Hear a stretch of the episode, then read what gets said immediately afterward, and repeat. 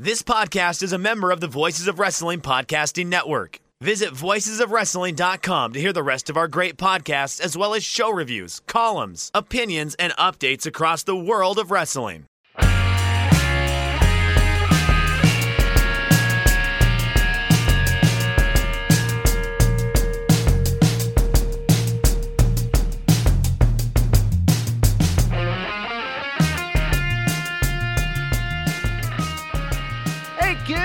Like professional wrestling? Well, we like professional wrestling too. This is Shake Them Ropes. I am Jeff Hawkins along with Mr. Professional Microphone. Not a Mr. Microphone, like having a F- FM radio with him going, hey ladies, well, see you later. I don't know if you know those commercials or not. The old uh you had a microphone that could connect to your car radio so you could talk into it. Oh, that Chris- that Chris is certainly uh, that's certainly a thing that you could do. You In just the 80s. pull up alongside a lady and Hey, interrupt her radio real quickly. Well, no, no, no, not in her radio, in your radio. But you know, Oh. they'd be walking down the street. You get on the microphone. Hello there, ladies. How are you today? the Ah, creepiness of how forward you could be in the '80s was on full display in your as seen on TV ads, such as that. You know, you could have an at-home karaoke party. What fun! oh, N- nothing Oh. says she's coming back like an at-home karaoke party. I don't. Is karaoke fun? That, that's the question because, like, like when when I go to the convention for the for Figure Four in Vegas, they always do a, a, a karaoke night at one at one of the dive bars in in downtown Vegas, and like it was big.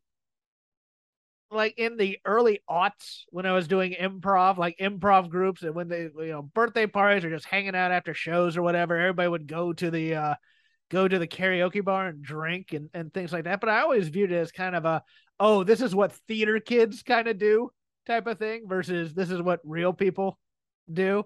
Is karaoke fun for people not in the arts? Although Chris, you play know- music. You play music, so I can't really ask you. karaoke to be that. F- it's not unfun. It's it's who you're doing it with. Yes. right? It really is who you're doing it with and the vibe among the group. and Definitely the eh, vibe and- of the songs eh, chosen. Yeah, vibe of the songs chosen, vibe of the group. Is it like a supportive atmosphere? Are there enough reasonably talented people that like you have enough pleasant surprise experiences to countervail the cringy, oh, okay, Becky just did that. Well, that's over now. Thank God for that. Uh, you know, you need to be able to balance that out with, whoa, I didn't realize that Tyler could sing like that. You, you need those little moments in the evening. Oh no, here comes the perpetually single woman to sing All by Myself by Eric Carmen. We're all in trouble now. Right, but you know, I, I mean, short answer is, look, uh, different people find different things fun, which is not a revelation or anything like that. But, but I, I think, I think sometimes we as humans underappreciate just how fun something is to somebody, and how that exact same thing could be deeply unfun to somebody else. improv. That's the definition of improv right there. Because anybody who's not an improv user, what is this dumb thing that you people do? Uh, oh, by the way, Chris, you did get some good feedback on on women on your opinion on women with tattoos. Oh, just- really? Yeah, yeah. what, what, what, are we, what are we saying on People the- very supportive of that, okay? All right, especially right. women with tattoos. Oh, are they? All right. Well, caller, get on the Instagram, No, no, people. no. Doctor underscore no, very available these days. One already did. Uh, anyways, getting into the news, and we have to retrace our steps. I know that this is an old story, kids, but uh, new details coming forward in the CM Punk Elite thing, especially in light of the Elite getting teased as coming back on television. Fightful Select told by numerous sources that Chris Jericho approached CM Punk unhappy about the brawl out fight as well as the nature of the scrum that had just taken place. Jericho told CM Punk that he was a ta- cancer to the locker room and a detriment to the company. Those we've spoken to didn't recount CM Punk's reply verbatim, but said that he effectively told Jericho it wasn't his business and that he needed to leave. Both are right. right. Yeah. yeah. I, I- I mean, It is not your business another employee's relationship with corporate brass. Okay, I'm sorry. I I know. Uh, especially with the unclear nature of like what Punk's relationship in the company was. Like, yes. was he was he ever an executive? Like, what is that clear? Like, it, it's not clear to me. But uh, also, I'll, I'll I'll backtrack a little bit. I mean, even in the locker room, if we, I mean, see, this is where the weird: are we independent contractors or are we all buddy buddy co-workers trying to make this all work? And that's the weird thing about professional wrestling that's unique to professional wrestling. Because my opinion would be, don't screw with another man's money.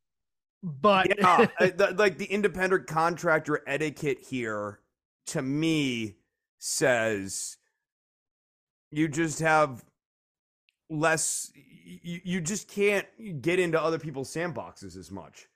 But here's the other thing that's kind of bothering me a little bit is that is now like two or three weeks into it. Here comes Chris Jericho to play White Knight.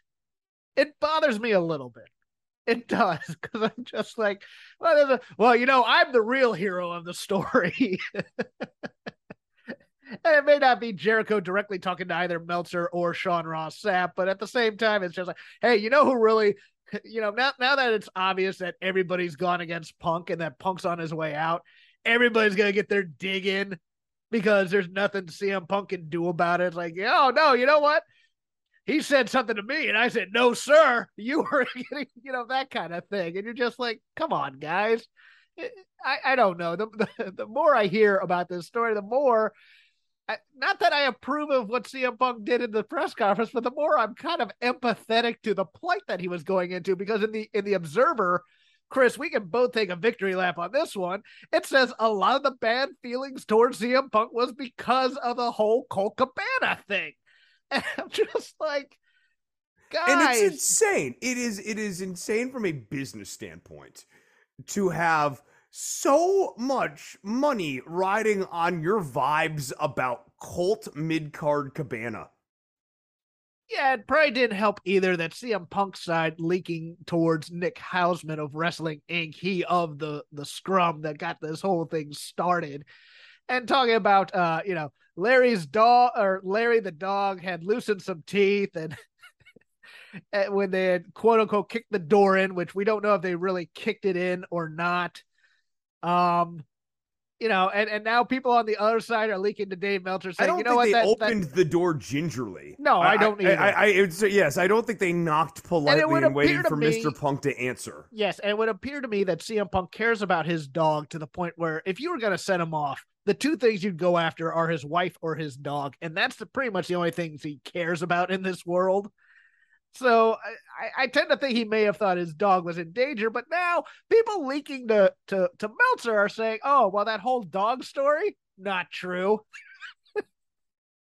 and I think that's a bit slimy because it's like Punk can't actually speak publicly on it. So the thing that would kind of prove or disprove this and sort of help everyone who hasn't already just made up their mind one way or another on this make up their mind is look, uh, if we could see Larry the dog and his injury or status or lack thereof, uh, I think it sort of leans heavily in the favor of one person or the other. I don't. I just don't think Punk's making up the Larry the dog got hurt during this incident thing. Right, uh, and, and I yeah, think I, like like like something about that just has the ring of truth to me. Um, it, especially because it always feels like from the Bucks and Omega camp, they always take the story one side too goody goody, right? It's we're always back in the prayer circle. Well, well, well, well, well, I, I, I got nailed on that one. I'm not. Oh, uh, whatever. I I'll take all the slings and arrows for that, people. No, uh, yeah, yeah. But but no, but on the other side, I guess Punk's Punk's team or whoever is leaking for him is is saying that oh he he he was doing this under castle doctrine. Imagine, I'm just like that's too far too. We all need to just kind of settle down here with how big of a hero we all are in terms of quote unquote standing your ground, not the law, but in terms of castle doctrine. The although actually thing. the inter the, the intersection's weird, but yes, uh, yeah. um, I, but but, I, I but thought my understanding is like that was the explanation as to why there hasn't been charges brought against Punk. yes, that that's Is that, that- that that is Yeah. that is the explanation, and and as to why he was so defensive was Castle Doctrine. Um, but the line in Dave's story, and I, look, I love me some Dave Meltzer. He's a very nice person. Was very nice to me when my diagnosis came down. I I- he, but I do criticize him, and he has his idiosyncrasies. But it's like the obvious, the, the thing talking about the story about the dog, and then of how it loosened some teeth, and that the dog had a subsequent planned vet appointment needed to have those teeth removed. Here's Dave. Next sentence. Next paragraph. The obvious problem with that story is that if that came up in the investigation, there is no way that the Bucks and Omega would have been brought back. That's not right. That's not true. Uh, That is the- not the- the true other- at all. That's not. Tr- that's one inappropriate editorializing in the middle of reportage of facts. Two, bad analysis. It, it, it is badly placed in the writing, and also simply not true. Yeah, I just it's just so much of this is just gosh. If, if we could If just want, no, off- th- I I guess this is what why I've been very sympathetic to Punk. Is his whole opening screed in that presser was going after that room of people who call themselves journalists, who relatively easily anyone with like a freshman year's intro to journalism stuff You can start going through any of the big names and start seeing real violations of best practices in any of their work. Will I be doing that on the show today? No, I will not. Thanks, Jeff. But uh thanks for the offer and the invite. you know We'll what? be- I have a podcast that you can resurrect. It's called Talking Sheet, and you can always do it over there. Right. No, I don't actually think no, I don't think it's actually very hard to go through any of these big names and see serious objectionable journalistic practices that just don't wash with what we would accept as good journalism. And that was Punk's opening salvo in that presser. And the people in that room who called themselves journalists went on to acquit themselves in a way that validated CM Punk by asking about kayfabe storylines instead of following up on a major news story. And I don't think, especially with something like this, where the facts are very much they said, they said, you gotta, as a reporter, really just stick to the facts and especially when you're getting it when you're getting quote unquote a fact from one side color it with a lot more nuance and a lot more um uh credulousness I, I- I hesitate to bring this up. I'm going to bring this up. But the whole the whole thing, the lines in the story about how, yeah, the locker room was soured on Punk from the get go because of the entire Colt Cabana thing. This is something that's happening in a lot of industries, anyways, where the workers basically get to dictate the terms of how they get to do their job. And I just think it, it's one of those weird things where I almost imagine Punk's like, yeah, I'm kind of concerned about this because Colt's been in your company for a, couple of years now. And Tony just kind of goes, hey, don't worry about this. I got it. All right. It's going to be fine. We're all going to be professional. We're going to go in there and make some money, blah, blah, blah, blah, blah. And then Tony doesn't actually go to the to the locker No, room. he right, right. fears them a little bit. And he says, oh, yeah, we're going to bring in Punk right now. Anybody have a problem with that? Oh, and by the way, I've stealth put Colt Cabana on the Ring of Honor roster. I- no I, I- mean i think look uh kind of two thoughts here. One where is the uh rejoinder editorial comment to this little piece of factoidal information right? Uh if we're gonna editorialize at one point i guess why wouldn't we be editorializing here? And then two to editorialize on this if this is true this is the beginning of tony khan mismanaging this entire situation if you are tony khan and you are bringing in CM Punk as both a top level talent on the screen and also someone involved in the backstage machinations of how this show is working. And there is, in fact, a sour vibe uh, from the jump. It is your job as Tony Khan to go in there and go, smile up, people. I am writing checks. Uh, it is time to. It is. That's a promo I want. Smile up, people. I'm Yeah. writing checks. I am writing checks. You will learn to love the way things are now. Look at that rating. Look at that rating. Now look at yourself in the mirror and ask yourself if you can get that rating. Chris, can you do that? No, you can't. Great champion, though. Nice work. Good job getting those abs back. Hey, Kenny, can you do that? You haven't. Nice. Checks are going to keep coming. Don't worry about it. Nick, Matt? No, no, oh, it's still not doing much on the mic. Okay, fine. CM Punk is here for this purpose. Smile time, people. Smile time. Well, you know See what? you The- on Wednesday. you bring up a point that's interesting. That's kind of it, it's not been forgotten, but at the same time, it's kind of been poo pooed. You remember the all hands meeting that they had where Kenny Omega made the quote unquote joke that he wouldn't have hired 90% of the people in that room? Yeah, yeah, I do. I do. Uh, It, it- it's kind of interesting when you're saying that Tony's going around going, Oh, what kind of rating can you pop? Blah, blah, blah. And Kenny's out there going, I wouldn't have hired 90% of you. It's just, it, it, it's, it's, it's one of those things where it's just like, okay, we're still the number two company, guys. We're no, still I. I, think I think I sort of inadvertently there just sort of painted a, an interesting and illustrative counterexample of the way the dynamic in that locker room Should could be. going. Right? Yes. Yes. It should not be Kenny Omega doing little snippy snap jokes like this. Tony Khan should have the you know Mr. Visionary should be in there. I I would rather be talking about a guy who's kind of high on his own bullshit um like you know all his vi- high on his own vision right now um you know telling everyone how shit's gonna be than this version of tony khan which is milk toast yes. he, he just wants to be one of the boys he wants to hang out at sammy's wedding he want you know like, like this i'm very unimpressed by this tony khan Okay. No, that, that that's fair. I uh yeah, uh, well, well I mean, we can bring it up now, but yes, the elite are are on their way back. And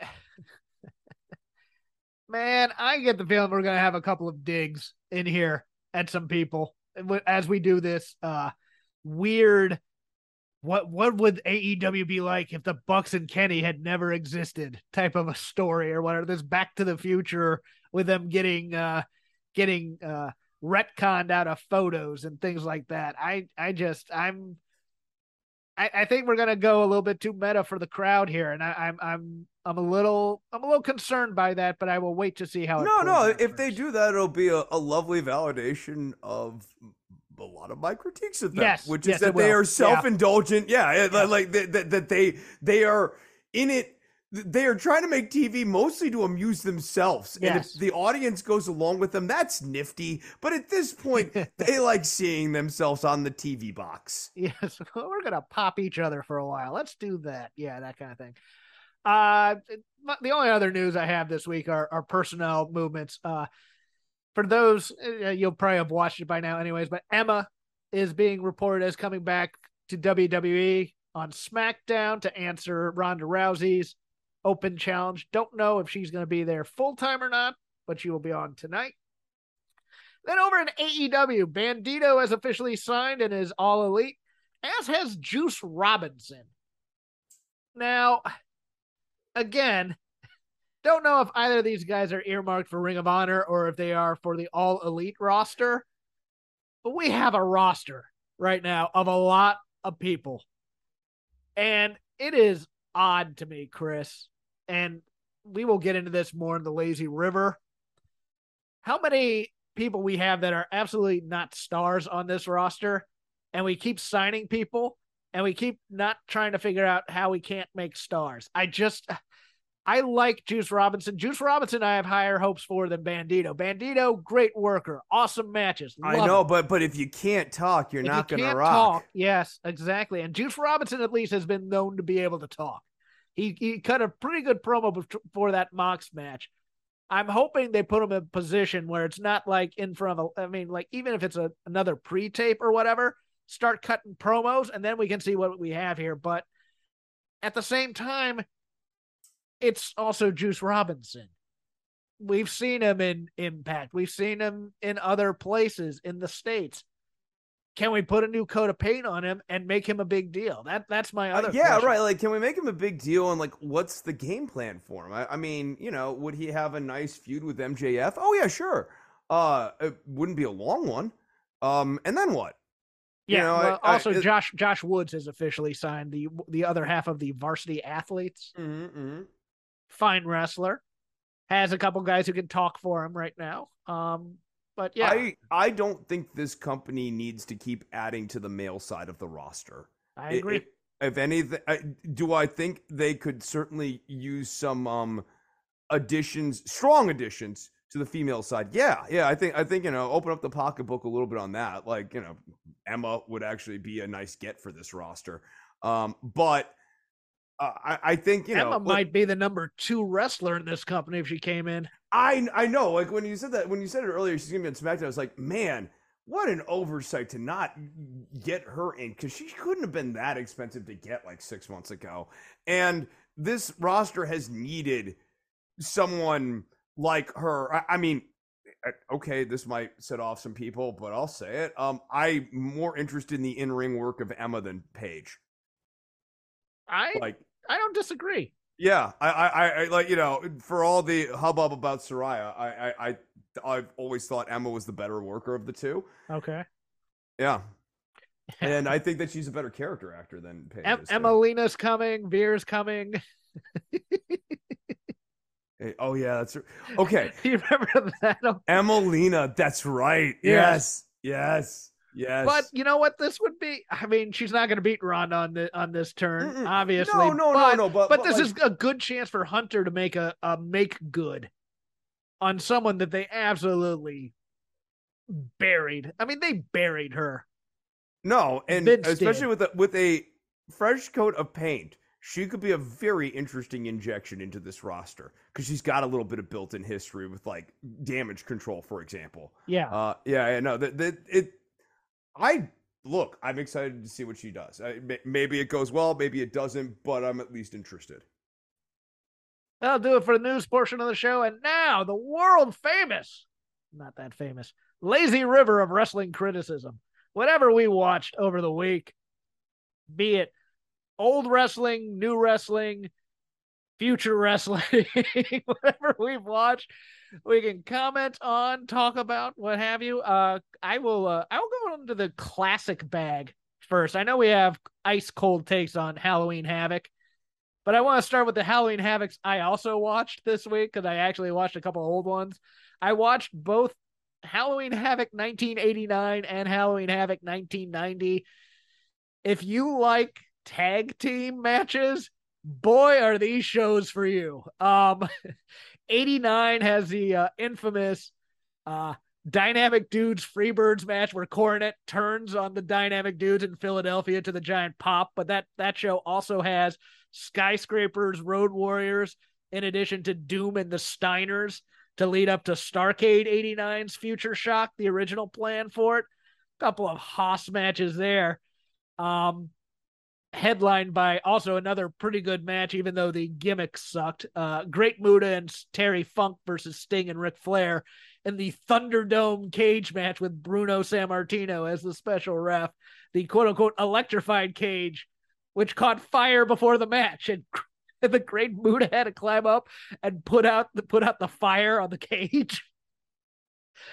awesome stuff. 90 90's interesting. There, there's some interesting things in there. Like I one of those acts that I hated and I've I, I've hated for most of my life were the Nasty Boys. I never liked the Nasty Boys, They just don't do it for me. I, I never really got the zen of their match. but man, Chris, uh, I'll tell you that late 1989, early 90s WCW run where they're doing matches with the Steiners, which was in this on this pay per view, and then they're doing the hardcore brawls with Cactus Jack. And I believe, uh, I think it's Cactus Jack and Kevin Sullivan versus the Nasty Boys, or it's Cactus Jack and Maxx Payne versus the versus the Nasty Boys in anything goes match. Those dudes were awesome. They are awesome at just brawling in this match before they started doing the crappy like pit stop stuff and you know becoming Hogan's boys and stuff like that. But you know, I I, I now have to kind of tip my cap because now I kind of enjoy the brawling tough guy nasty boys but man i never liked them up through even like watching you know retro matches before, but yeah, the '90 Havoc also ha- it has Sid and uh, Sting. I forget how bad the Black Scorpion angle was until I watched some of these vignettes. Like he's doing magic tricks to, to freak out Sting, and the main event is Sid and Sting, where they bring out Barry Windham dressed as Sting to to to be a fake Sting to get pinned, and just uh, Stan Hansen and Lex Luger are in a match, that's something because you can tell Luger just does not want to be in the ring with this blind guy who's just whacking him with clotheslines. And a pretty interesting uh Ric Flair and Arn Anderson versus Doom match where uh where, where it's a double countout, but still it's just awesome because this this feud was so underrated when they kind of cooled off Ric a bit to give Sting some shine and it was Horseman and Doom. And it was really, really kind of good stuff. Uh, also, by the way, the last uh, last appearance of, of the Midnight Express in WCW uh, because they left uh, Jim Cornette and Stan Lane, then left to go form Smoky Mountain. Uh, I'll, I'll bring up one other point about this, the, both these shows, because this guy was on both shows, and I just, Chris, I, I will never ever get the appeal of Tommy Wildfire Rich. I just never will that guy he, he he he had like a very short run with the NWA heavyweight title when it was a big deal. And then he he, he they WCW would bring him back. And I'd be like, what is the what is the deal? I mean, we watched that last battle of Atlanta, I think. And he was good in that, but I just I never got his appeal at no, all. No, it's so much of that the lift is done by the nickname Wildfire. Yeah. It's it's a good nickname. It's it's a strong nickname. Uh, it, uh but Tommy Rich, just a name. You know what it Tommy is? Tommy Rich, I, just a guy. You know what else it is? I think. I think it's also the oh he was the young sexy baby face at like 19, 20, 21. and then he gets into his like mid thirties. and, and it's like they're hoping that that appeal will come back, but now he has like a beer gut and he's gained some weight. I mean, it's not that he's a bad wrestler; it's just he's a he's very mid to me. And I, I just I don't I I never saw the appeal, but man, WCW would bring him back like he was a big deal about every six months. Your turn, sir. Um, okay. Uh you want to take us through the NXT Halloween Havoc card? We can kind of break that down. Uh I, I can go very quickly through this card. Um Yeah, yeah, yeah. We don't we don't have to dwell super long opener and closer were fantastic matches. I thought the the ladder match and the three way for the title. Bron Breakker holding his own with two guys, and even JD McDonagh, who's just taking a beating in wrestling commentary. At, Uh, both very very good in this match, and and Ilja. Uh, well, yeah, awesome. he was the the narrative was moving through JD McDonagh So yes. like I, I mean, look, uh, his uh, off screen issues that are not to be diminished aside for just a moment here, his performance in this match was very, very well executed. Yeah, um, I, I agree. Yeah, and then yeah. and then and then in between, the only other match I thought was worth a damn was the uh, Creed versus um, uh, I'm thinking of his real name. What's what's his gimmick name? Damon uh, Kemp. Damon Kemp. Yes, that was that yes. was that was fun after the first after the, we got through the whole. We're guys who really don't know what we're doing, but we're doing a hardcore match right now. So let's just hit each other with stuff once it got to the kind of the story, it got really, really interesting and really, really good. I thought, especially yes. for two guys that aren't technically, I mean, not technically sound, but I mean, technically good at wrestling and doing hardcore matches. I thought, I thought this was solid. And the ladder match, uh, like I said before, uh, great stunt show. Uh, you know what what you'd think it would be. But the rest of this card, somebody else put it perfectly, is that a lot of these NXT matches, like you take the Roxy and Cora Jade one, for example, is just a lot of building up to the Shawn Michaels, I'm sorry, I love you in the Ric Flair match moment. But it's in every match now, and you're just like, I, I you know, that kind of uh hyped up dramatics where you're just like, God, just hit them for God's sake, as opposed to taking taking the moment, the theatrical we make movies from beyond the mat type of moment. But no, no, I I, I agree. Look, um, this was not this was an improvement from some of the bad old days takeover shows uh, in in Technicolor Vomit era.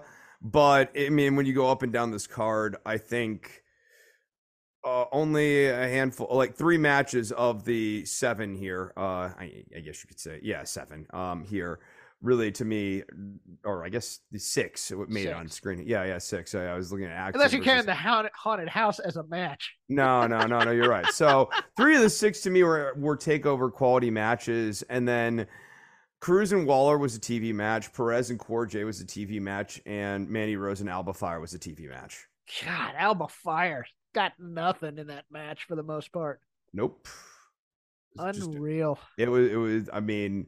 And I, I knew when, when she had Mandy on the run, I was like, wow. I mean, it was very obvious how this was going to end. It's just, uh, yeah, it was uh, nothing, nothing to write home I about. will praise something on the NXT TV show this week, though. Something that I, if you had told me in a million years that I, I would enjoy, I would tell you you were wrong. But that women's tag match between Katana Chance and Kayden Carter and versus uh, Nikita Lyons and Zoey Stark. Yes, yes, That I know. that held its own in It so- did. up until up until the referee crap. Yes, But- but, but- but no, it was it was it was interesting. Uh, in particular, I for me the standout was Chance. I feel like she's she is just. I'm. I want to see Katana Chance as a heel, like like a cheating, sneaky, like like They were like, moving towards that at one time. You remember that? yes, I know. I, I and now I'm like I want to see evil Katana Chance. I think I'm here for that. I, I look, Nikita Lyons is is is a giant compared to the, uh, that other team. Uh, she didn't do too bad, but you you know I've I've uh, I've been saying for a while now that uh, Zoey Stark has that kind of Ron Garvin type of charisma, Yep. where you know she has she has tough credibility, but she still has some. It, it's a weird persona. It's not like it's not like come off the screen charisma, but there's something likable about that. I'm not saying that they have this level of talent. I, I would never do that. But the Nikita Lyons Zoey Stark team is very much like I forget if it was 1988 or 87, but but as U.S. Tag Champs, Ron Garvin and Barry Windham had a bit of a run there before they got beat by the Midnight Express. They have that kind of. I would never compare Nikita Lyons to Barry Windham as a wrestler at all, but they have a very similar dynamic to them in terms of in terms of how they interplay as as a tag team. But yeah, I I if you had told me that this women's match would blow anything away I saw compared to something with like Roxanne Perez, I would say you're absolutely nuts. But I I thoroughly enjoyed this tag match.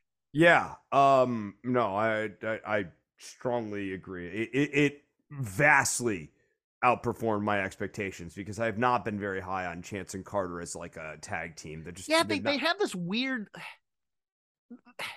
they're they're they're they're going too much into the gimmick as party girl type things, and that just wasn't working for me. And No. we're best friends, and we're doing our little pose, and then we're gonna have glow sticks and t-shirt cannons as we dance to the ring. It's just like, uh, get some. But this gave them some credibility. I like. I lo- I love their double team moves. I I their double team moves are are are crisp when they hit them.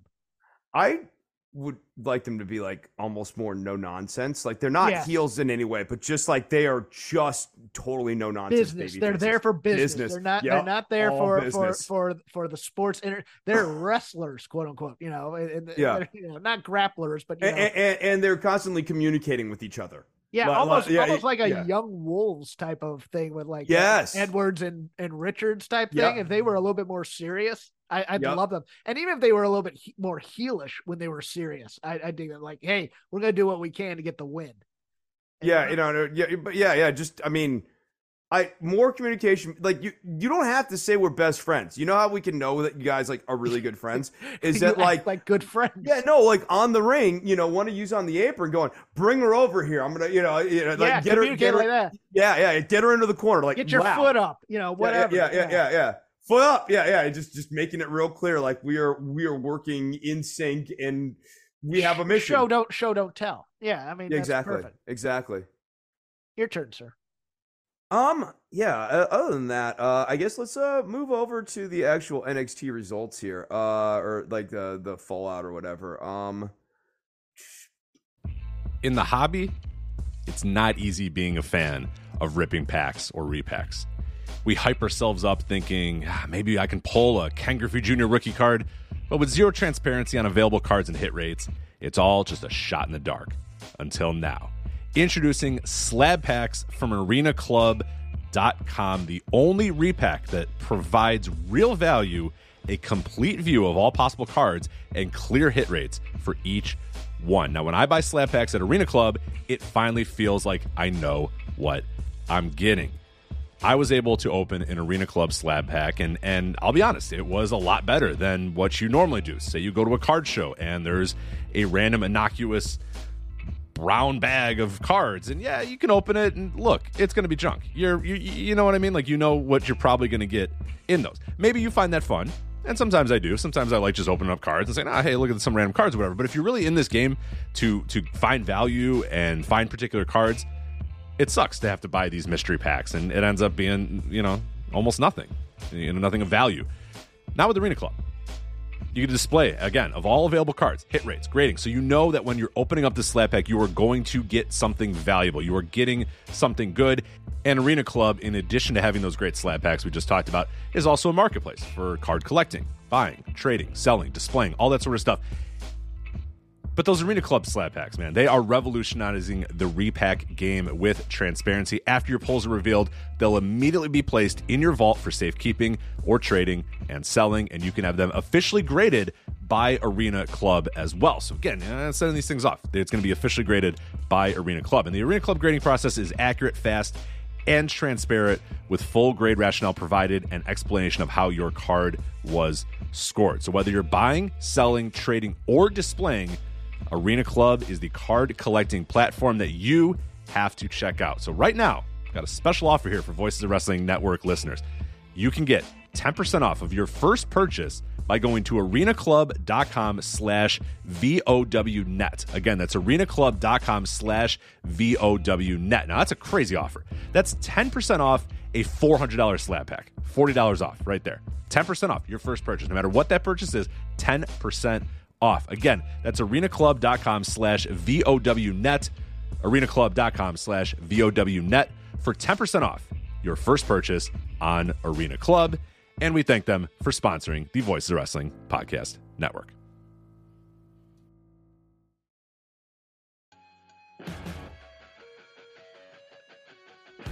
What's going on, guys? This is Rich from the flagship podcast here on the Voice of Wrestling Podcast Network. If I could have a moment of your time, I'd like to tell you about one of our sponsors, Eufy Video Lock. Eufy Video Lock is a smart lock, a 2K camera, and a doorbell, all three in one, offering you triple security. So you can have everything in one device rather than installing many pieces on your front door. But it's not just for security.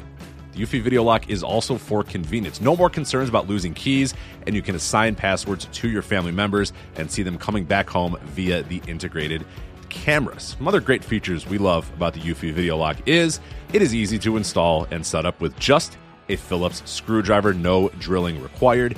Keyless entry, no more fumbling for keys when your hands are full. You never have to worry about kids losing keys or passing among renters. You also have 0.3 second, 0.3 second fingerprint recognition and one second unlocking. Again, 0.3 seconds, it's going to recognize your fingerprints, and in one second, it's going to unlock. And with the AI self learning chip embedded, the more you use it, the more accurate it will be. Also, no battery anxiety. You have a rechargeable battery in there that could last around four months, and you will get a low battery notification before it runs out. Uh, passcode unlocking a remote control with a 2K clear sight, see who's at your door, and control from anywhere through the Eufy app. With enhanced night vision, you can have optimized view even in the evening. You can also secure your package delivery by view and two way audio. And then, best of all, no monthly fee. A bunch of other brands out there are going to charge you a monthly fee.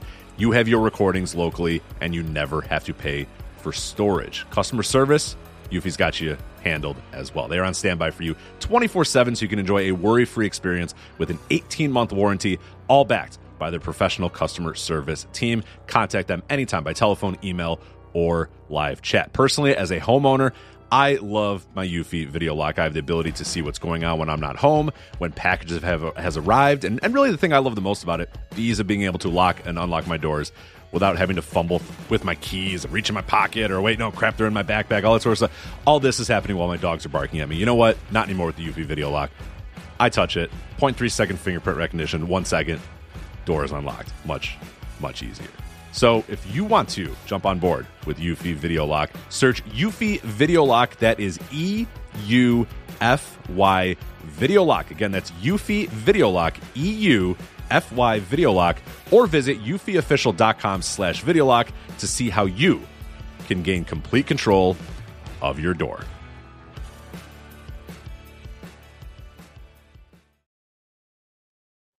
The conflicted Sanga storyline.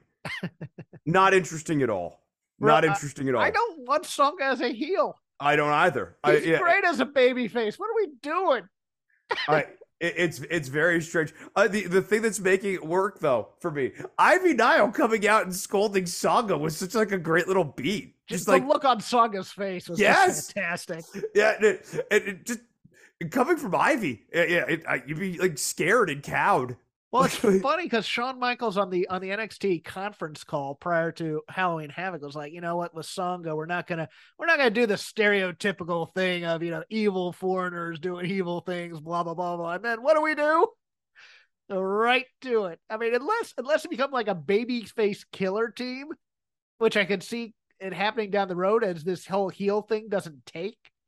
But yeah, I, Sanga Sanga's Sanga's been a revelation. He might not be able to wrestle, but he is an absolute fantastic babyface presence. And I just I I don't see people booing him, especially the smart fans at Full Sail. Yeah, yeah, no, and and I'm I'm with you. Uh, that they have established him too much as the the friendly giant who you know Yes. like actually gets along really well. In particular with like the, the he's like the friendly dude uh to like a lot of the females in the locker room in particular. Uh, like and yeah, I I, I think that.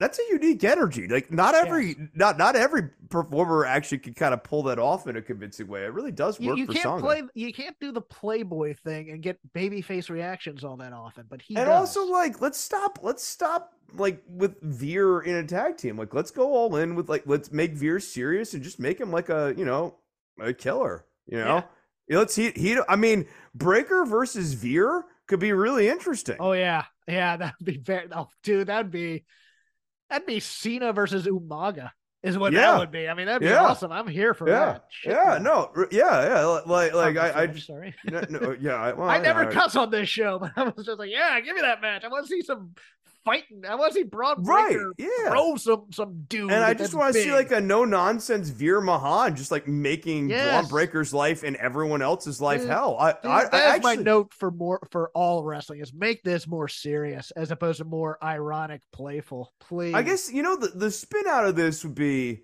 Sanga starts having a crisis of confidence and Veer just demolishes him. yeah. Um and, and, and like yeah, like it, maybe that's how we pivot out of this. Um that being said, Diamond Mine, uh it just the the Creed brothers uh continue to shine. Were you They're shocked at all that uh that uh Roderick Strong did not pop out of this ambulance in any way? To I was. I was. Um, I, I, I was. I it, the swerve was like sort of no swerve on that. Um, I liked. I thought Brutus was real good on the mic here Yes. on Wednesday too. Yes. No, I, I know. I'm like He's finding sit- himself. They're both finding themselves, and it's fantastic. all three of them are. I, I actually, I think, I think really, you know, let's let's pare Diamond Mine down to the Creeds and Ivy. Um, and that they're a very interesting little character unit now. Uh, in addition to being talented in the ring. Big Any- fan. Anything else in NXT? Um. did, did you like transfer student? Uh, Br- I wanted to call him Brendan Vink, but that's not his name. any- Brendan Vink. That's not his name anymore. Uh, Duke Hudson. Duke Hudson, yes. Uh yeah. Uh that was good. That was good. Um and then Ilja and JD, I just didn't feel like we needed to go back to that. No, I don't either. But I think they, Yeah. I think they need to give him something to do while Bron and Apollo, or as Apollo gets a good match out of Bron, uh, for for whatever main event they're gonna do for that. Yeah, yeah. that's an sure. interesting. That's an interesting match, but it's not that interesting to me because Right. Right, because you because you, you just don't feel like Breakker's titles in any real peril. Yeah, and you just Yeah. feel, and you just feel like you know Apollo's gonna throw uh, go- gonna fly for him, which is great. But at the same time, you don't think that he's ever gonna have the real upper hand in the feud at any point because you know what they want to do with Bron. So uh, Yeah, no, it'd be, it'd be it would be interesting if Apollo was, you know, being booked on more of an evil arc and like and also being booked a little bit stronger. So like it just felt like maybe, you know, there's just like more dark clouds hanging over this match. Um booked properly, I could be really into this match. Yeah. It's unfortunate that they're gonna kind of keep it at a colder colder heat level.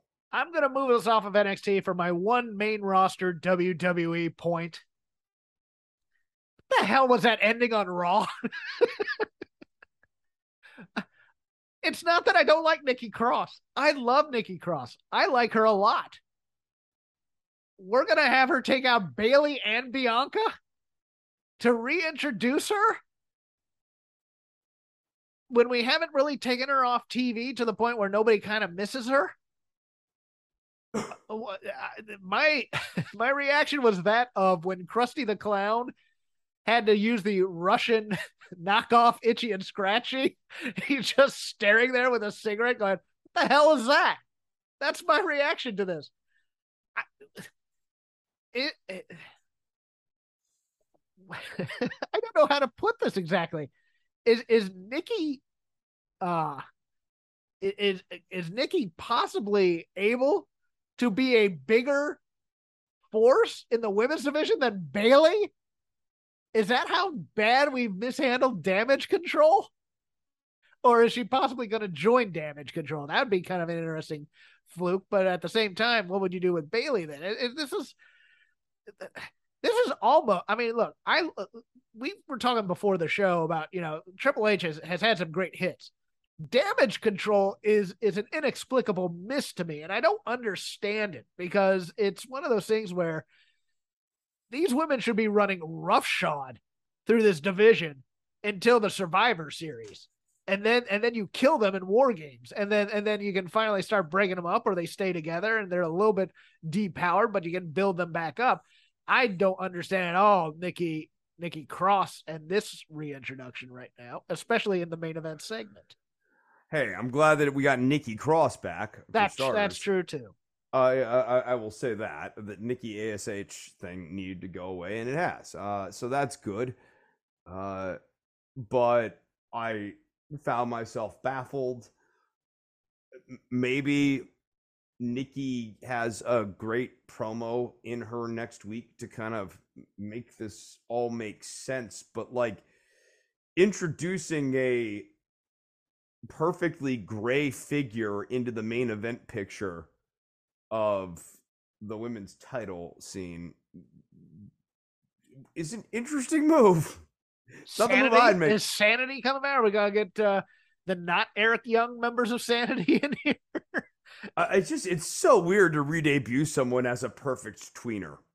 Yeah, I mean, as especially and and someone who has been on TV every week, and you're just all of a sudden making the new packaging, as opposed to, hey, she's been off for six months, and now we reintroduce her as this figure, and everybody's happy to see her. Now it's just like, okay, Nikki Cross is getting interjected into this program, and everybody's looking at this going possibly to take a loss of some kind. But yeah, it was just, I just. I- it's not that I hated the move. I was just kind of baffled by it. I mean, because there are other people you could have introduced here. The, Oh, on the oh, plus that's the side, on the plus side, the match work is going to be better. Like Yes. like the Nikki Cross match is infinitely better than the Nikki Ash match. Yes. Um, and so I mean, I'm interested in that. Oh, that's the thing we forgot on NXT, by the way. Uh, Oh uh, no, you- n- I was actually going to circle back to the Okay. Gacy debut, the yeah, big okay, Gacy there we go. review. Okay, thank you. Or, yeah, yeah, reveal. Yes. All right, so I'm um, d- I'm done talking about Nikki. Okay, so The Rock's daughter debuted on NXT. What? what are we doing here? This is not a gimmick that works for her. No, she, It- she's, She's not good at she doesn't have the look for it and she's not good at the delivery for it. So I just don't know who thought this was a good idea. Uh, as much as I slam Isla Dawn, this had Isla Dawn written all over it because they kept her. She was not cut in the in the NXT UK thing, to my knowledge. And she makes it yes, she makes How infinitely more sense in this. Yeah. I, I I understand expectations and living up to them, but how do you take the daughter of the biggest wrestling star that your company has ever made, possibly, knowing that she's kind of a bland and b we don't know if she can wrestle yet and you just deny their existence and stick her with Joe Gacy and say, "Hey, take this. Let's see what you can do with this kid." How how are you helping her in this case? I mean, because I, I don't know about you, but I mean, you can say that she's not the Rock's daughter on TV all you want, but the expectations are there within herself. Yeah, and if she if she drops, and, and you a, certainly see the Rock's daughter on her face. Yes, if she drops the ball with this garbage gimmick, how, how are you ever going to rebuild her? I mean, I'm I'm of the opinion that you. I mean, I get. I guess they introduced her as a big deal. I don't know. I've already lost the grizzled young veterans. I and I don't know if they're ever coming back. I just I ah, I was like, this is somebody. I mean, in, in 20 years, she should sue the company for corporate malfeasance, and I don't know if it would work. But if she doesn't, if does, if she doesn't make millions in wrestling, this is the first step to that. So yeah, I just this is Curtis Axel level of irresponsibility. Yeah, I uh baffled by this choice. At least Curtis Axel got to beat Triple H by countout. Let us go to AEW, shall we, Chris? Sure again, I love MJF. MJF is so fantastic on the microphone. I want I want five or six more MJFs in this company so that I can watch a wrestling show. I understand people like great matches, but let me ask you this. Would you rather have five or six uh five or six of these and maybe one to build a match like a say Jon Moxley versus Pentagon, which had absolutely nothing to it. I, I you tell what me is that, the point of having Pentagon in a world title match if you're not going to build it up? If you're not going to build it up for at least three weeks and at least do something with it and put some emotional resonance in it. But but but let's put that aside for a second, Chris. Uh I'm not sure if I'm correct on this or not. But I had a slight problem with this MJF promo and I want to see if you agree or disagree because uh, my co-host on my other show disagreed with me. I did not like the playing into the uh, cheers of the crowd thing. Now, don't get me wrong. If you are a popular heel, you are going to be cheered by some people, and you are allowed to acknowledge it. The Four Horsemen and Norfolk, where this was taped, is pure horseman country the horsemen would come out, acknowledge that they had fans there, and then get to work at, to being evil. I guess if you want to quantify that possibly we're teasing an MJF babyface turn here, that he would do these types of things, but he's still saying the things about how all the poors want to sleep with Renee and how Virginia, for all its faults, he loves them. But I thought this treaded a little bit too far into cool heel territory. Am I wrong or somewhat correct on this? Um, for me, it's like this storyline's too cute by half. Okay. If you're gonna turn MJF, turn MJF, but like, I don't, I don't know. I don't know that this. I don't know that he's doing a great job at the devil who made us love him uh angle, which is what I think they're going for here. Jesus. Uh, no, that that like he makes us Sorry. love him. No, he makes us love him right up until the moment he stabs us in the heart when he takes the belt off of Moxley. Basically, sort of like makes Moxley seem like the bad guy, makes himself seem like the good guy. Blah blah blah. Yeah, um, but it's all it's all cunning ruse. Well, that's where the the the angle gets interesting for me. Um, see, I don't think they're gonna do the full babyface. I don't think they're gonna do the full swerve. I think this is going to be something where he proves he's the devil and he screws everybody. I still think um I still think that that he is he he and Regal are in cahoots. And I, I still think that that the story that I posited last week that it's possibly Regal, Yuta, MJF, and and uh, Daniel Garcia as a stable, as you have a, a as you have a mole in each one is is pretty great. And I think eventually it's also going to get into screwing over the pinnacle. Because I think he's going to bring in the pinnacle to help him against the to, to, to help him against the firm now. And I liked, I actually kind of liked a lot about what the firm did on Wednesday. I really liked, especially in that tag match, after after the Gunn Club took off the ridiculous costumes and don't get me wrong i laughed at the costumes they're very funny but they came in and did a post-match beating that looked like it had some heat to it and i really liked that i like the liked guns that are they- really good as goons, aren't they? yes Like, yeah, and they were good and as goons in, and they were good as goons in, in the in the uh in the in the final part where they're beating up mjf as well Yes, yeah, no, no, they, they they're they're good at that, and like that's that's a role. It's kind of like we we were talking about the Bollywood boys in the last episode. Um, you need good goons, um, and not everyone is good at all. Sort of the mannerisms and like Uh, the the little like slightly undersized, a little bit more aggressive, still kind of twerpy, but like the the the Gunns are good. I like the Gunns. They, they've really grown on me. Yeah, and I look, I think I think Ethan Page should be the head heel of any stable he's in. I mean, I, I he he just exudes jerk, and I love him for it. But it, yeah, it's one of those things where um, Oh, and he felt like a leader in that moment. Yes. Like they, they, they did, the firm stopped feeling like this amorphous assemblage and like a unit led by Ethan Page, with the- managed with by. the exception of Lee Moriarty, well, yeah, yeah, I got it. who, who I thought was Sonny Kiss at first. Uh, he, he's going to be the wild card of the group. Oh yeah, because he has green hair. But no, I, I. I liked this, and I like Stokely needs an edge, so I hope it gives him an edge. Um, as, as for MJF, if if this all turns out to be a swerve, and it's like, oh, I took this beating because Regal told me I needed to take this beating. Eh, eh, if he ends up screwing everybody and going with Regal, and it was all to get to get every group involved and to eventually screw them all. I'm here for that kind of Keyser Söze workmanship, and I've been kind of pushing that as Sami Zayn to be doing that right now, but I don't think he's doing that. I don't think WWE can script something like that. But I do think MJF as as a puppet master would be would just get him over huge.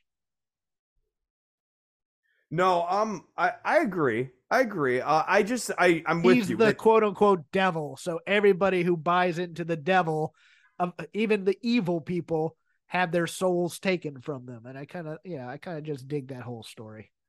okay. Okay. All right. Your turn, sir. Uh, no, actually, that was my turn. Oh, that was your turn. Okay. Then, um, it's my turn. But I then. appreciate that. Oh well, I thank you, thank you. Um, let me see what else happened on, and or on uh, the Danielson uh is Sammy Guevara match was a really fun like blending of it. styles. Yeah. I like I like that a lot. I, I mean, I don't, I don't have like uh nuanced thoughts on this, but when you're saying earlier about like Regal, I was like listening to Regal on commentary, and something did sort of feel like, you know, like getting ready to break up with somebody, you know, like like oh yeah, Danielson's really great, great guy, really like him. Yeah, I uh, yeah, yeah, I I think so noticed highly that. of him. I noticed I noticed Regal and Yuta interactions during that whole promo, and I'll I'll get into that as I get uh, after I finish this. But I, I want to talk promos because I love promos. I think promos are really the lifeblood of wrestling. I know it's so fun, Chris. The I arguments I, get, no, have. no. To your point though, about like why is it hard for me to talk about this shows? It's like a lot of the matches I have like maybe two to three. They're they're good or they're meh, and I have two to three sentences about each Yes. about either one. You know, it's like Riho and Jamie Hayter, meh. Um, but I don't have like like deep thoughts on it. Yeah, exactly. Promos are the life. That's what gets you into gets you into wrestling, and and then you judge the match by the build, and and it's one of those things where I have I have arguments with younger fans who are like, no, I want good wrestling matches. I watch wrestling for wrestling. I'm like, dude, do you want some foreplay with it? I mean, it's the foreplay that makes it great. And and so I want to talk a little bit about the a couple of promo segments on this Dynamite show because I liked I liked the JAS one even even with the technical difficulties and the boom mic and all that other stuff. I have finally found somebody I want to play bigger. Because usually the problem with guys who go big is that they're too big. But I want Sammy Guevara to be far more and, and the archetype I've used before is the uh is the Tom Cruise character in The Color of Money. I want him to be uber cocky. I want him to be so cocky that maybe even the JAS is getting a little annoyed with how cocky he is. I just want him making out with with Ty, getting up there, never taking the sunglasses off, just chewing the gum and smacking it, and being that guy and really leaning into this heel character. He's almost he's almost being too subtle about his cockiness in, in the promos, is what I'm saying. I, I really like that. And uh and now we will go over to the other side, the uh Wheeler Yuta, who comes straight out of the Rey Mysterio Jr. School of Acting. I mean, this guy, it wasn't that the promo was bad. Here's the problem with it, and let me see if you agree with this part. It's that um it's that when Wheeler Yuta came into the screen to yell at Danielson about, "Oh, you're finally fired up and sick of this." That's not what a guy who just had a had a match can do because it means he was probably standing there listening to the entire promo the time. so as opposed to, oh, look, Wheeler Yuta's just happening to come backstage at this moment where, where Bryan Danielson is cutting a promo. It's like, no, he's aware of all the things Danielson said before he ever came through the curtain, which made it ring a little bit false to me. And I just I know he's trying and he's he's he's much better than he used to be, but but man, I just he is he is wooden in these things, and I, I'm hoping for some improvement there, especially if he goes heel. Yeah, no, I, I mean, him as a heel and Yuta and Garcia as like a tag team, I, I think would really help revitalize Yuta in, in particular. Uh, Does he? But he doesn't need revitalization. That's the weird thing. That's just us because like he goes out into the crowd and gets hot reactions, but I don't know if those are hot reactions because of the Blackpool Combat Club. Right. I, I, I feel like it's a lot of it is also goodwill, right? Yes. Like people don't want this guy to, to fail. fail. And yeah. I feel I feel you. I, am not rooting for the guy to fail either, but like no, I, I mean I, I call him as I see him, and you know, either stuff connects with me and it doesn't. Um it'll be interesting. It'll be interesting to see how this goes. I have no other notes, literally. Uh yeah, I don't know that I really do either. We, well, we uh, I mean, yeah, short. we make it a short. Yeah, yeah, yeah. Um, oh, okay. No, I guess one. La- I, I like. I, What's Elias. your favorite Halloween ha- Havoc? No, my favorite, no, no, my, my favorite Halloween Havoc. Um, spin the wheel, make the deal. Actually, uh, no, you know what I do want to say? I loved MVP's little intro to the Omos squash match. MVP's great. Isn't he? He like like he Omos is, is, nothing at all. Like, like the guy's just just a tall human. MVP, but MVP been, makes that great. MVP has been a sneaky favorite of mine since as long as he's been in the company. Because I know that uh, when he came up first, and everybody was like, "Oh, he can't work really that well, or whatever," and he had that uh, best of seven with uh, "He Who Shall Not Be Named," and really brought it to his own. But man, that eh, the tunnel entrance that he used to do as MVP when he was wearing he was wearing the breathe right strip over the nose and wearing wearing wearing the uh basically the Power Ranger suit and stuff like that. That's yeah, one of yeah. my favorite entrances in wrestling. It really is. It, I loved the tunnel. I want, and so anything he could do to kind of bring back hype man MVP, I'm all for it. Yeah, I, I, it, it's just carny enough to be fun is what it is and and it's it's one of those things that harkens back to a day where oh people still believed wrestling was real and stuff. But yes, almost killing three geeks. I'm here. Four geeks. No, four, four geeks. geeks right, and that yeah. the, the one guy making the gulp face as the the hand was up again. I know they were I, very I, good. They were they were very, very good. good. No, I, it, it, has nothing. It, it was it was MVP and the geeks who made that whole scene really yes, work. They made it thought, look like a million bucks. no, the they did. Yeah. And, and, and when you know how limited Omos is, oh god. I, and he is really friggin' limited. Uh, no, I, I credit to those dudes. I, I I enjoyed that little beat on on the show a lot. Don't I don't understand the Baron Corbin JBL thing. Who thought this was a good idea? Doesn't make a lot oh, of sense. Oh, but it does make sense, doesn't it? I guess money. No, the crowds have the same reaction to to Corbin as they did to JBL. It's the oh god, he sucks. Get him off my screen. Even though Corbin is a far better wrestler than JBL will ever be, I think, in my opinion. But he has the same obnoxious, oh no, the smarts don't like him all that much type of thing. Like people hated JBL because it's like ah, push Ray, push Eddie, push push the guys who can work over this big guy. So Vince would just continue to cram JBL down everybody's throats and have him be that. That's the that's the same thing with Corbin. I mean, they have this. This is water meeting its own level, is what it is. Yeah. Okay. I see that. I see that. I miss Pat McAfee. He is so great on that college football show. I wish he. But boy, I still I I Kevin is not adding anything on on the microphone. He, oh, he, Ke- Kevin on is oh, just the, not the clicking. play-by-play guy on Raw. Yeah, Yeah. that he is just not. they may that find guy. that firing Jimmy was a mistake. Oh, I know, I know. I, the, as as the weeks wear on, it's like firing Jimmy was just a just a complete baffling decision. Or Uh, or the or what they're gonna do is bring up Vic. I think, and because they have, I like uh I like the kid who does NXT Level Up. Yeah, yeah, yeah. very and, and- good. and, he- he's he's a perfect plug-in for Vic too. Yeah. Um. So no, and Vic Vic's great. Uh. Yeah. No, I I just don't. I think Kevin is gonna go into the uh Adnan Virk where yes, they now he is. Oh, there's quickly. a lot of Adnan Virk in there, and it's not that he's not. It's not that he doesn't love wrestling. It's not good. He is miscast. He was a perfectly fine vanilla Dasha bot in the back. He really was. He wasn't that bad. He, I mean, people could make fun of his accent there and get some heat if they were a heel. And Sheamus and him yeah, could have some, yeah. some, you you, some you could even have him maybe get along. You know, like you you could do a little bit of character work with him, not like not like a ton of ton, but yeah, you, you he know, was he fine. works. He, was works in fine doing. role. Yeah, he was fine doing that job. Here he is. He has to carry a load that he he he's not equipped to do just yet.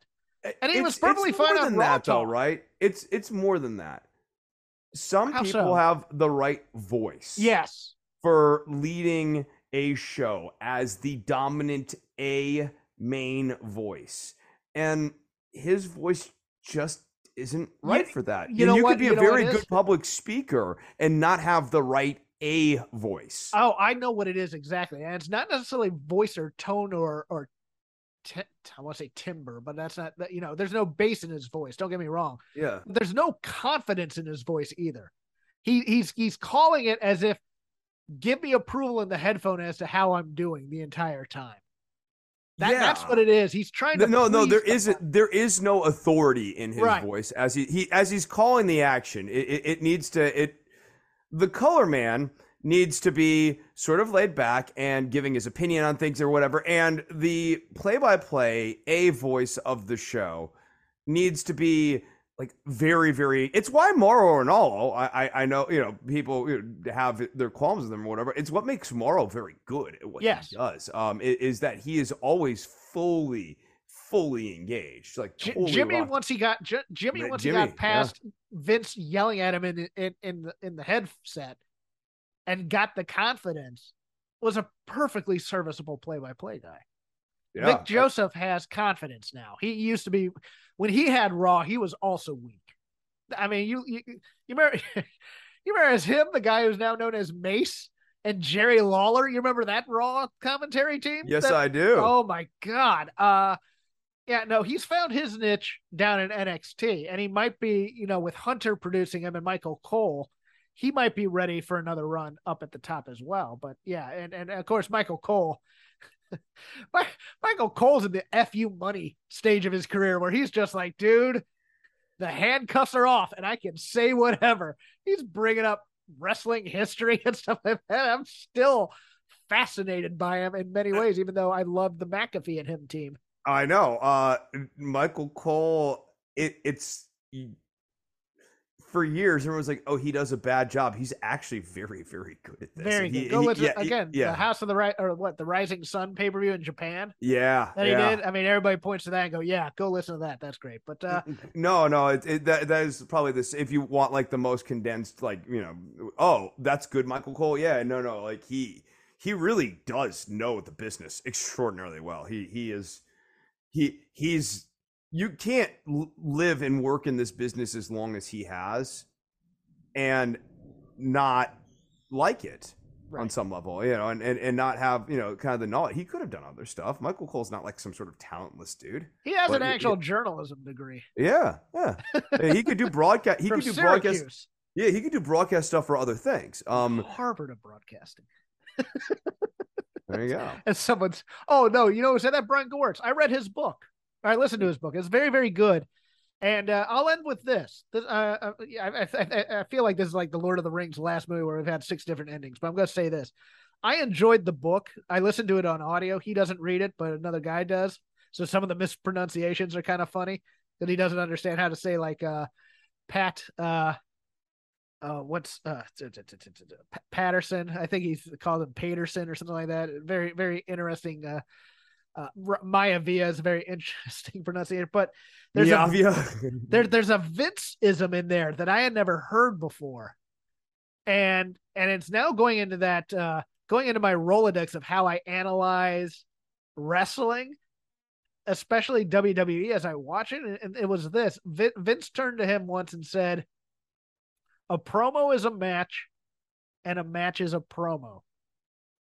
And I thought about it, and it's like, well, that's why they do the 20 minute promos because they want the ebb and flow of a match where someone gets a shine, someone gets some heat.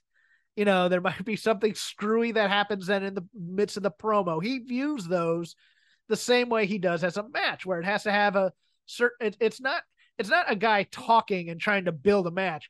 It's a story with an arc that has a that has an emotional crescendo and then a strong ending. And I was like, okay, now I understand Vince's thinking a little bit more. All right, that, that's a, your silence says it yeah. I, I I have nothing to add to that. Okay. Yeah. Perfect. Uh, well, you can follow me at Crap Game 13. You can follow Christopher now on Twitter. Don't know how long that's going to last. At DWATG. You can follow the show. Just one word, shake them ropes. We'll update that feed as episodes are released. I do a show called The Dynamite Show on the Fight Game Media Network. Five bucks a month. You get a bunch of shows about a bunch of different wrestling promotions, much like Voices of Wrestling.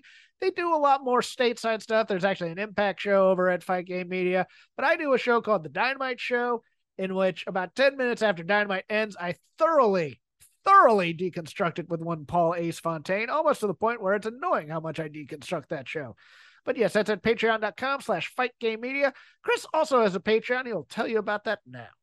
Yeah, uh, you can go to patreon.com slash DWATG. Uh, I'm a little dormant right now. However, if you sub up uh, it, for Buck a Show, um, that so it's Buck a Show whenever I put out a show. But if you sub up today, you can actually go and check out the demos for uh, my upcoming EP, which looks like it will probably be out at some point like early 2023 at the absolute latest. I need to now just find someone to uh put a final mix and master on this thing but um the tracks are uh, either either all the instrumentals are done um the vocals for most of the tracks are done uh five of the seven tracks uh and you can hear them up at patreon.com slash dwatg and you can follow me on instagram at dr underscore nove